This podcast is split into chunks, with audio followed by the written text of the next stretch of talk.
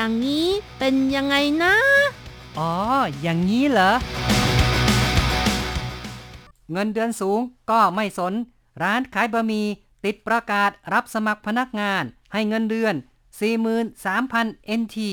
หยุดพักเดือนละ 6 วัน ผ่านไปแล้ว 2 เดือนยังไม่มีคนสมัครงาน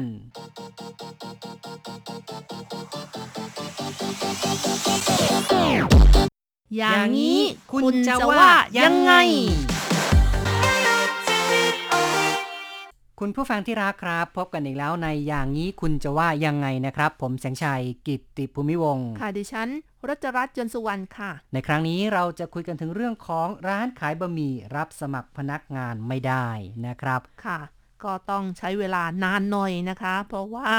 งานที่ทำร้านอาหารเนี่ยมันลำบากเหลือเกินค่ะครับ ก็คือเดี๋ยวนี้คนรุ่นใหม่ก็ไม่ค่อยยอมจะทำงานที่ลำบากกันนะครับ ก่อนที่เราจะคุยรายละเอียดเนี่ยนะครับ เราก็มาทำความรู้จักกับสถานที่เกิดเหตุหน่อยครับ อย่างนี้มีที่ไหนครับ คุณรจรัตน์ครับ ก็เกิดขึ้นที่เมืองซินจูค่ะ ครับ เมืองซินจูนั้นก็ถือว่าอยู่ทางภาคเหนือของไต้หวันนะครับ ถ้าหากว่าจะลองนึกภาพจากแผนที่ดูเนี่ยจากไทเปลงไปก็จะเป็นเถาหยวนเถาหยวนลงไปก็เป็นซินจูแล้วใช่นะครับค่ะแล้วก็ซินจูนี้ก็มีเอ่อ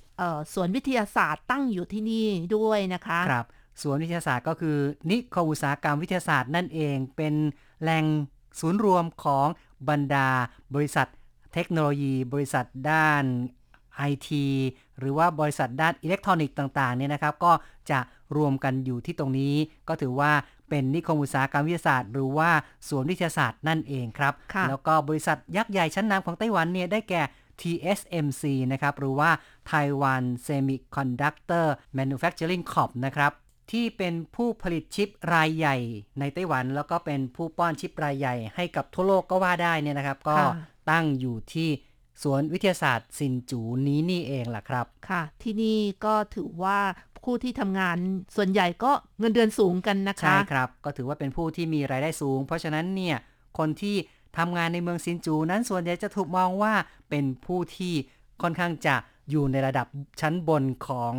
สังคมนะครับค่ะและที่นี่ก็กำลังมีการขยายเมืองมีการสร้างบ้าน เพื่อรองรับคนมีรายได้สูงเหล่านี้นั่นเองแหละ ใช่ค่ะ ก่อนหน้านี้ก็มีข่าวแหมข่าวดังในไต้หวันเลยนะคะ ที่บอกว่าจะมีการรวมเมืองซินจู ในเขต ต่างๆ รวมทั้งเหมียวลี่ใช่ไหมคะ รวมเป็นนครซินจูขึ้นมาเลยค่ะ ใช่ครับ ก็เหมือนกับว่าเออกำลังจะเพิ่มความสำคัญมากขึ้นไปเรื่อยๆนะครับซินจูนี่จริง ๆ ก็ถือว่านอกจากจะมีความสำคัญในฐานะ เป็นที่ตั้งของนิคมอุตสาหกรรมวิทยาศาสตร์แล้ว ที่นี่ก็ยังมีแหล่งท่องเที่ยวที่น่าสนใจนะครับ ใครที่ไปซินจูนั้น ก็ชอบจะไปตลาดกลางคืนที่เรียกกันว่าเฉิงหวางเมี่ยวครับ ก็เป็นวัดจีนนะคะที่เส้นไหว้เทพเฉิงหวาง เทพเฉิงหวางหรือว่าเจ้าพ่อหลักเมืองนั่นเองใช่คค่ะรับ ยิ่งถ้าเป็นช่วงของเทศกาลผีนะคะที่นี่โอ้ก็ดังมากนะคะ เพราะว่ามีการเปิดประตูผีแล้วก็มีการจัดงานอลังการครับค่ะ คือมีการจัดเทศกาลในวันที่เชื่อกันว่าเป็นวันที่ประตูยมโลกเปิดออกนะครับ ซึ่งก็ คือกลางเดือน 7 ตามปฏิทินเกษตรของจีนครับ เพราะฉะนั้นก็จะมีการเฉลิมฉลองกันที่นี่นะครับ แล้วก็ในยามปกติเนี่ยที่บริเวณตลาดกลางคืน ตลาดวัดเฉิงหวางนี้ ก็จะมีผู้คนไปลิ้มรสอาหารอร่อยๆและอาหารที่มีชื่อเสียงของซินจูก็ได้แก่ ผัดบีหุ้นกับซุปที่เรียกกันว่าซุปลูกชิ้นหมูนะคะ ก้งหวันทังค่ะ ใช่ครับก็คือ มีเฟินนะครับเฉาหมีเฟินแล้วก็ก้งหวานทังนะครับ ก็คือผัดบีฮุนกับซุปลูกชิ้นหมูนั่นเองก็ถือว่าเป็นของดีของเด่นของมีชื่อของเมืองซินจูนี้แหละ ค่ะ แล้วก็ที่นี่ก็ยังมีที่ท่องเที่ยวมากมาย ไม่ว่าจะขึ้นเขา หรือว่าไปเที่ยวทะเลก็มีทั้งนั้นเลยค่ะ ครับ ก็ถือว่าเป็นแหล่งที่มีธรรมชาติแบบเป็นภูเขา แล้วก็ท้องทะเลให้ชมกันได้ เอาละครับ เราก็รู้จักกับเมืองซินจูกันพอสมควรนะครับ ต่อไปเราก็มาเข้าเรื่องเข้าราว การรับสมัครพนักงงานแต่หายากจริง ๆ ครับ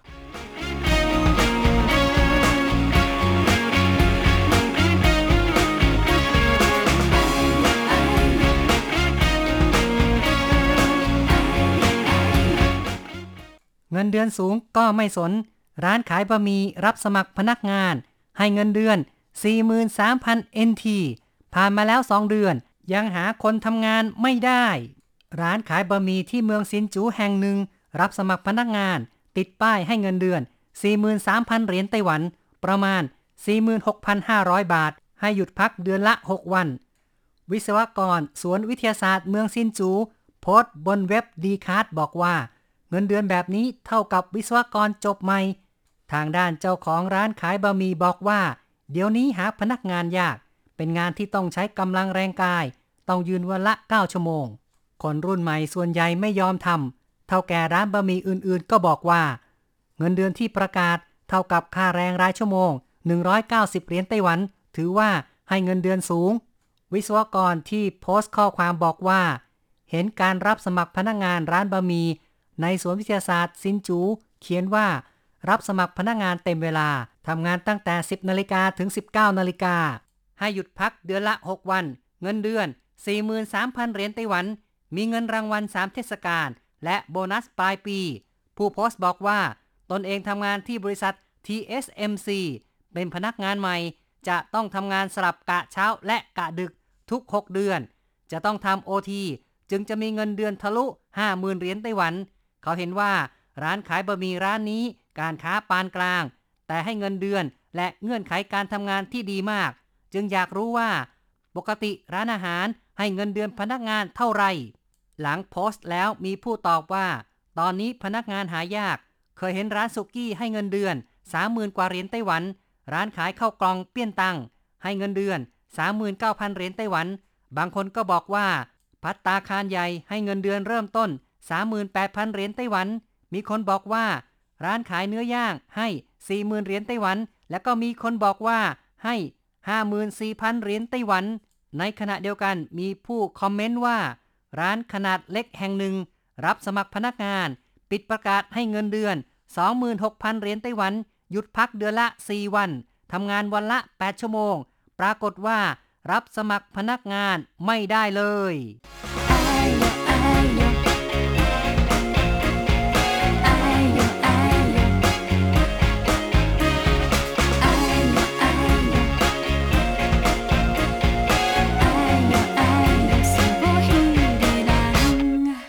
ครับฟังข่าวนี้จบไปแล้วเนาะนะครับ ก็ต้องบอกว่าแหมเงินเดือนนี่ก็ตั้งประมาณ 45,000 บาทเนาะราวๆนี้เนี่ย แต่ก็ยังหาคนทำงานยากจริง ๆ เลย ไม่รู้ว่าคนรุ่นใหม่นี่เขาคิดกันยังไงนะเนี่ยจริง ๆ แล้วก็มีส่วนหนึ่งที่เรียนจบด้านทางโภชนาการก็ทำด้านนี้อยู่นะคะ แต่ว่าเขาจะเลือกงานค่ะ เลือกงานที่เป็นบริษัทที่ค่อนข้างใหญ่นะคะ มีแฟรนไชส์แล้วก็จะมีระบบมากกว่านะคะ ที่จะไปเลือกร้านเล็ก ๆ ค่ะ ครับก็คือว่าจบทางด้านโภชนาการ หรือว่าจบด้านอาหารเนี่ยนะครับ ก็มีโอกาสที่จะเลือกบริษัทที่ดีๆ แล้วก็ให้เงินเดือนดีๆ สวัสดิการดีๆ เวลาทำงานก็ถึงกับว่าไม่ได้โหดมากเกินไปนะครับ ใช่ค่ะ ถ้าเป็นของเอกชนหรือว่าของส่วนตัวนะคะ บางทีนะคะบอกว่าทำงานแค่ 8 ชั่วโมง แต่ถ้างานไม่เสร็จนี่โอ้โหจีปาถะนะคะ ต้องทำต่อนะคะ รับผิดชอบให้เสร็จ อันนี้บางที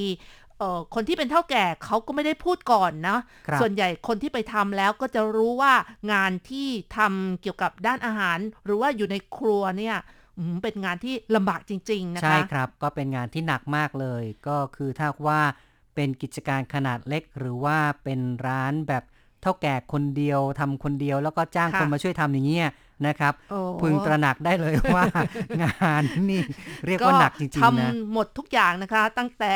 ล้างจานล้างอะไรต่างๆนะคะ ล้างผักยังไม่พอนะคะล้างห้องน้ำถูพื้นก็ยังต้องทำค่ะ นั่นน่ะสิครับ เพราะฉะนั้นคนที่ เรียนจบทางสาขานี้ก็ชอบจะทำงานในโรงแรม หรือว่าทำงานใน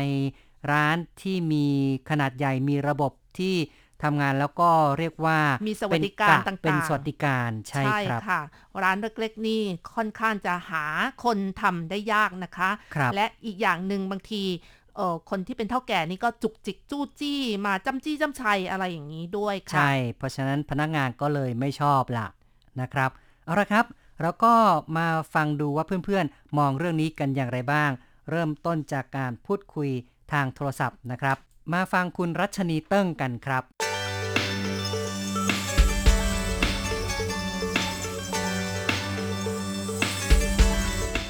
จะว่ายังไงเพราะว่าตอนนี้น้องสาวก็หาคนงานอยู่ไม่ได้นั่นน่ะสิครับ ก็คุณรัชนีนี่ก็ทำร้านอาหารหรือเปล่าหรือยังไงครับ ไม่ได้ทำค่ะ อ๋อ แล้วน้องสาวหาคนงานนี่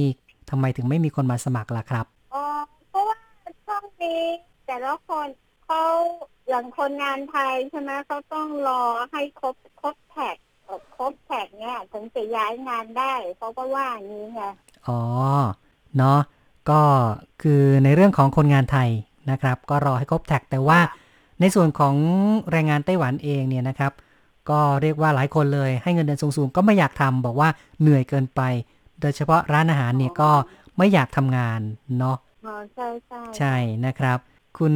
รัชนีมีประสบการณ์ในการทำงานที่ร้านอาหารบ้างหรือเปล่า ก็เคยเคยทำกับข้าวค่ะอ๋อ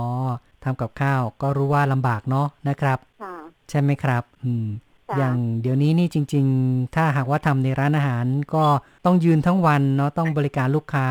ต้องรองรับอารมณ์บ้างเนี้ยก็เลยมีหลายๆคนไม่อยากจะทำงานอย่างนี้ ซึ่งคุณรัชนีมองว่าการที่เขาเลือกงานเกินไปเนี่ยจะเป็นเป็นสิ่งที่ยังไงเอ่ยเพราะว่าถ้าเลือกงานเกินไปเงี้ย มันก็ถ้าเขาไม่ลำบากก็เลือกงานก็อยู่ที่เขาก็แล้วแต่เนาะก็อาจจะบางแล้วแต่บางคนไม่จำเป็นต้องทำงาน ก็มีกินใช่อืมนะครับแต่ครับแต่บางทีงาน เขาให้เงินเดือนเยอะ แต่ว่างานไม่เหมาะกับร่างกายอย่างเงี้ยบางทีมันก็พูดยากอะค่ะ อ๋อ ใช่ ก็ต้องดูว่าทำไหวหรือเปล่าเหมาะกับร่างกายหรือเปล่าด้วย ใช่ค่ะ ใช่ไหมครับ อย่าง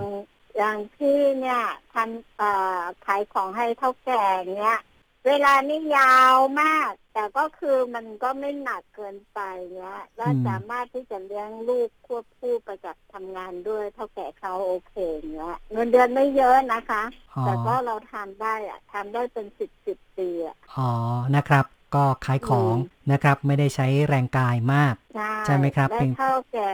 เท่าแก่เขาก็ไม่กดดันเราด้วยก็ขอให้ครับขอให้โอเค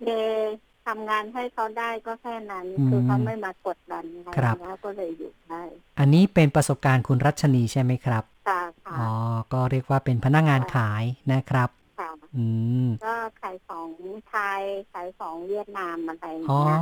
ก็นะคเป็รับนลูกจ้างเหมือนกันนะคะก็เฝ้าร้านขายของอยู่นะครับค่ะเฝ้าร้านอืค่ะมนะครับ ปกตินี่ค่ะคนที่มาในร้านนี่เขาจะซื้ออะไรเป็นหลักครับ เนี่ยก็เขามันมี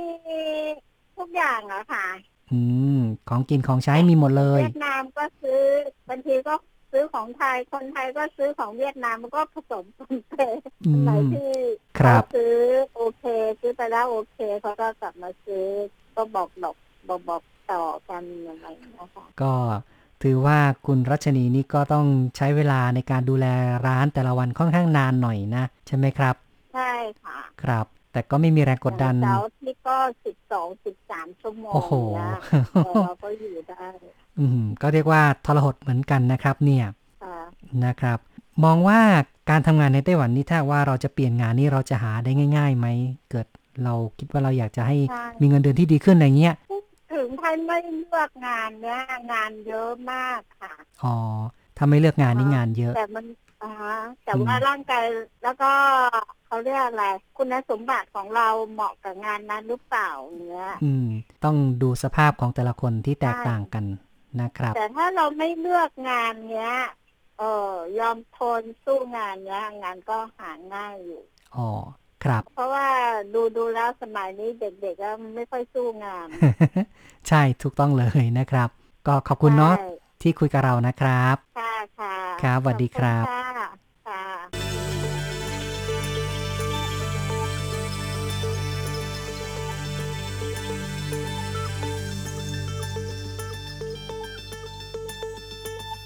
จบไปนะครับการพูดคุยกับคุณรัชนีนะครับ คุณรัชนีนี่ก็ทำงานเป็นพนักงานขายที่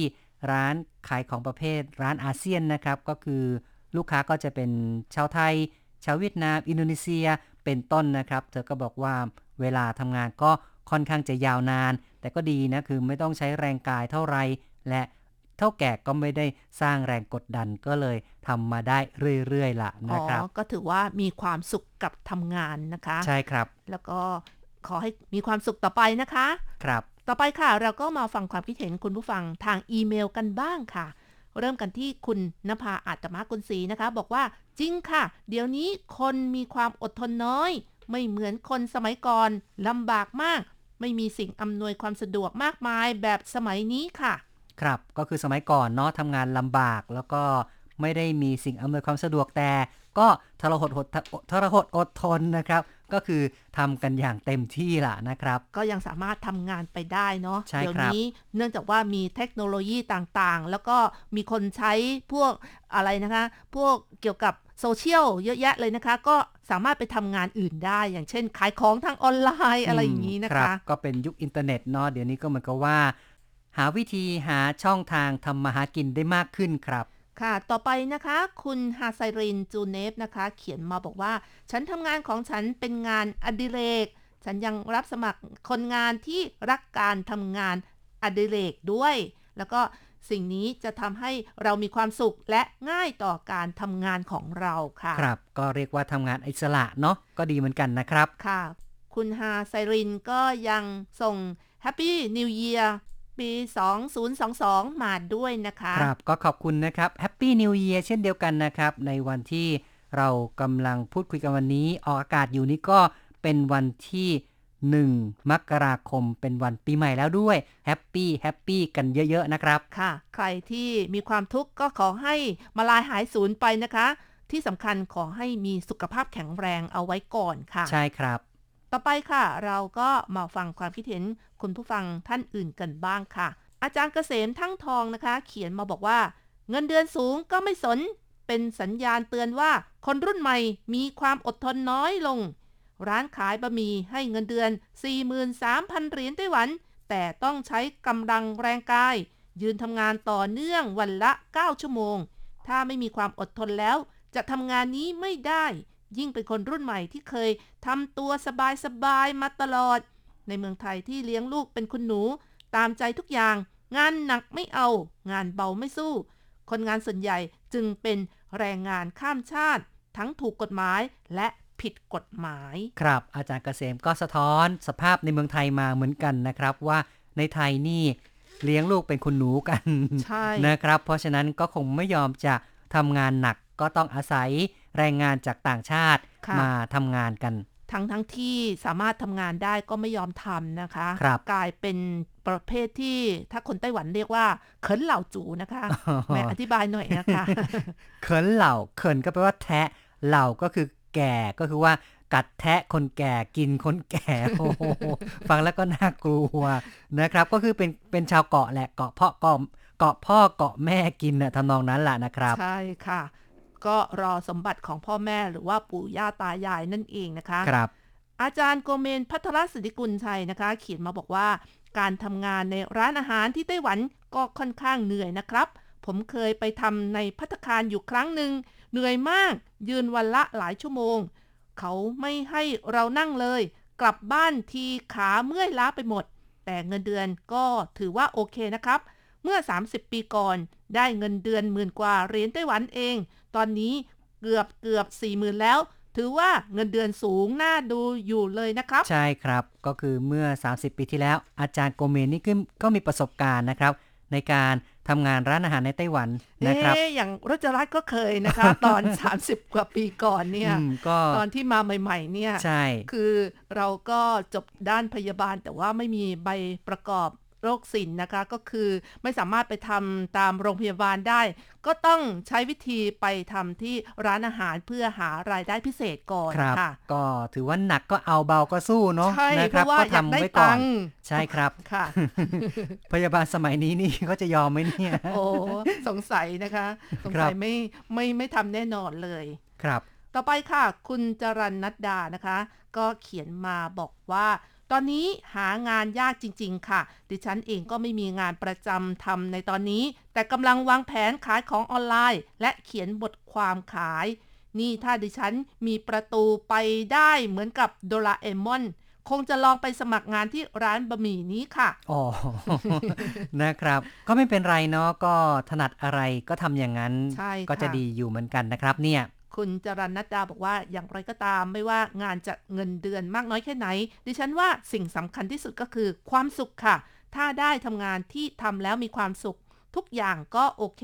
แต่ถ้าทำแล้วไม่มีความสุข ไม่ว่าจะเพราะตัวเนื้องานหรือว่าเพราะบุคคลรอบด้าน ไม่ว่าจะเพื่อนร่วมงานเจ้านาย อย่างนี้เป็นต้นบางทีก็ยากที่จะทำงานนี้ต่อไปได้ ถูกต้องนะครับ งานอะไรก็ตามแต่ที่ทำแล้วมีความสุขเนี่ยเชื่อแน่ว่า ใครๆก็อยากจะทำงานอย่างนั้น แต่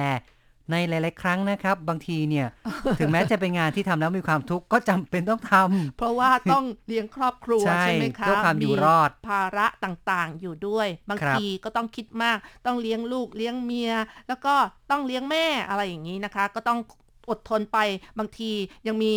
ค่าอะไรนะคะ ค่าสารผ่อพันดค่าบ้านโอ้เดี๋ยวนี้ค่าตัวสูงนะคะ ค่าจิโทปารถะศัพท์ ค่าผ่อนบ้าน ค่ารถ ค่าอาหาร โอ้โหอืมนั่นน่ะสิครับจิปาถะเลยมีค่ะค่าตัวเยอะ ค่าใช้จ่ายประจำตัวนะครับ อืม ก็ต้องอดทนกันละนะครับ ค่ะ ความอดทนอดกลั้น เดี๋ยวก็ผ่านไปนะคะ อย่าคิดมากเลยค่ะ ต้องท่องคาถามหาอดเอาไว้อืมต่อไปค่ะ คุณ ธัญพรบ้านสะนะคะ เขียนมาบอกว่า ถ้าเป็นเมืองไทยคงเต็มตั้งแต่วันแรกที่รับสมัครแล้ว เพราะว่าเงินเดือนสูงมาก ใช่ครับ คือเทียบกับที่ในไทยเนี่ยถ้าเงินเดือนขนาดนี้ รับรองว่าคนที่แห่กันไปสมัครจนเท่าแก่ ไม่รู้ว่าจะเลือกใครเลยล่ะนะครับต่อไปค่ะ เราก็มาฟังความคิดเห็นคุณผู้ฟังทาง Facebook กันบ้าง ตอบกันมาอย่างล้นหลามเลยนะคะ ต่างคนต่างมีเอ่อ ความคิดเห็นของตัวเอง คุณปีเตอร์แบงคอกนะคะบอกว่า 43,000 ใช้คุ้มสุดๆ เชื่อผมทำงานวินาทีต่อนาที อ๋อ วินาทีต่อวินาทีอืค่ะมก็คือทำไม่หยุดเลยนะครับใช่อย่าคิดหลงกลไปทำเด็ดขาด ขนาดถูพื้นชั้นหนึ่งยันชั้นห้าเลย ครับก็ไม่ถึงขนาดนั้นนะจริงๆเนี่ยก็เขาก็บอกแล้วว่าเฉพาะอยู่ในบริเวณร้านขายบะหมี่เท่านั้นนะครับเพียงแต่ว่างานหนักหน่อยคือต้องยืนตั้ง 9 ชั่วโมง 10 ชั่วโมงเนี่ยใช่นะยืครับนนานๆนี่ขามันจะเดี้ยไม่งไหวเอานะคะ ไม่ไหวเอาใช่แล้วค่ะนะครับ คุณอูลี่อิงนะคะ บอกว่าคนใกล้ตัวหลายคนทำงานที่ร้านอาหารเหนื่อยมากค่ะ ตอนล้างจานนี่นั่งร้องไห้ไปล้างจานไป จนต้องปิดร้านไป แล้วก็ไปทำ Delivery Uber Eats แทนรายได้พอๆกันหรือมากกว่าซะด้วย อ๋อ นี่ก็เป็นประสบการณ์นะครับใช่ก็จริงๆเนาะเดี๋ยวนี้นี่ เรียกว่าหนุ่มๆสาวๆ หรือแม้แต่คนกลางคน แม้แต่คนแก่นี่ก็ยังมา Delivery กันเลย ใช่นะครับ เป็นงานที่คนไต้หวันนี่ฮอตฮิตมากเลยค่ะ แล้วก็มีปัญหาเกิดขึ้นมากมายไม่ซ้ำกันแต่ละวันนะคะใช่ใช่บางคครับนไปส่งแล้วนี่ ของโดนขโมยก็มีนะคะ บางคนอืมบอกว่าไม่กล้าส่งไปถึงที่ห้องนะคะ เพราะว่าจอดรถเอาไว้แม้แต่ น้ำแค่แก้วหนึ่งที่เหลืออยู่ยังไม่ได้ส่งรายต่อไปก็ถูกขโมยไป ครับ นี่ก็เป็นประสบการณ์เนาะว่า Delivery ก็ไม่ใช่ว่าจะง่าย ๆ สะดวกสะดวกสบายใช่ๆบางคนนี่ก็ต้องทั้งตากแดดตากฝนก็ต้องไป แล้วก็นะครับต้องเร่งกับงานมากเลยนะคะใช่บางคนนี่ปาดรถ โอ้โห เกิดอุบัติเหตุนี่เห็นมาหลายรายแล้วนะคะ ครับ ก็ถือว่าเป็นงานที่ลำบากเหมือนกันแต่อย่างไรเขาก็รู้สึกว่ามันก็ไม่หนักไม่เหนื่อยเท่ากับจะไปทำร้านอาหาร เพราะก็ว่าเลยทำมันให้เป็นงานอิสระใช่ค่ะก็เลย Delivery คนที่ทำงานประเภทนี้ ก็ยังคงเยอะกว่านะครับ คุณวาลิสลานะคะ บอกว่าใช่ค่ะทำร้านพวกบุฟเฟ่สุกี้เนื้อย่างยิ่งเหนื่อยมากเลย แสดงว่ามีประสบการอืณ์มแน่นอนเลยนะคะครับ ก็คงมีประสบการณ์มานะ แล้วก็ คุณบอสน้อยนะคะ บอกว่าไม่เหนื่อยเท่าดำนาหรอก แต่ว่าคุณที่ใช้นามว่าพ่อพี่นัดกับน้องนิวนะคะ บอกว่าเดี๋ยวนี้ดำนาไต้หวันนั้นสบาย ใช้เครื่องจักรดำนา มันบ่ใช่บ้านเราอ๋อในไทยแลนด์ก็เหมือนกันเดี๋ยวนี้นี่เมืองโอ้ไทยก็ไม่ไม่ใช่กระจอกนะใช่การทำนามีเครื่องจักรเครื่องทุนแรงเยอะเหมือนกันนะเดี๋ยวครันี้บมีเครื่องเก็บเกี่ยวที่แบบว่ารับจ้างไปทั่วเลยนะครับ เพราะฉะนั้นทำนาก็เหมือนกับว่า ไม่ค่อยลำบากเท่าไหร่ซะแล้วนะครับ ส่วนคุณเชิดศักดิ์บอกว่างานที่หนักแม้เงินค่าแรงเยอะ ก็ไม่คุ้มค่ารักษา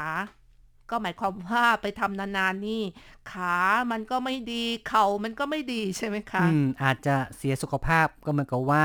ได้เงินมาอาจจะไม่คุ้มกับการไปรักษาตัวนะครับ ก็คงมองในแง่นี้แหละ ค่ะ คุณโกเมนบอกว่าถ้าเป็นคนไทยนะ คงสู้ใจขาดแน่เลย ครับ คือเงินดีอย่างนี้นะครับ ก็ยินดีที่จะมาทำแล้วก็ยินดีจะสู้งานด้วย แล้วก็บอกว่า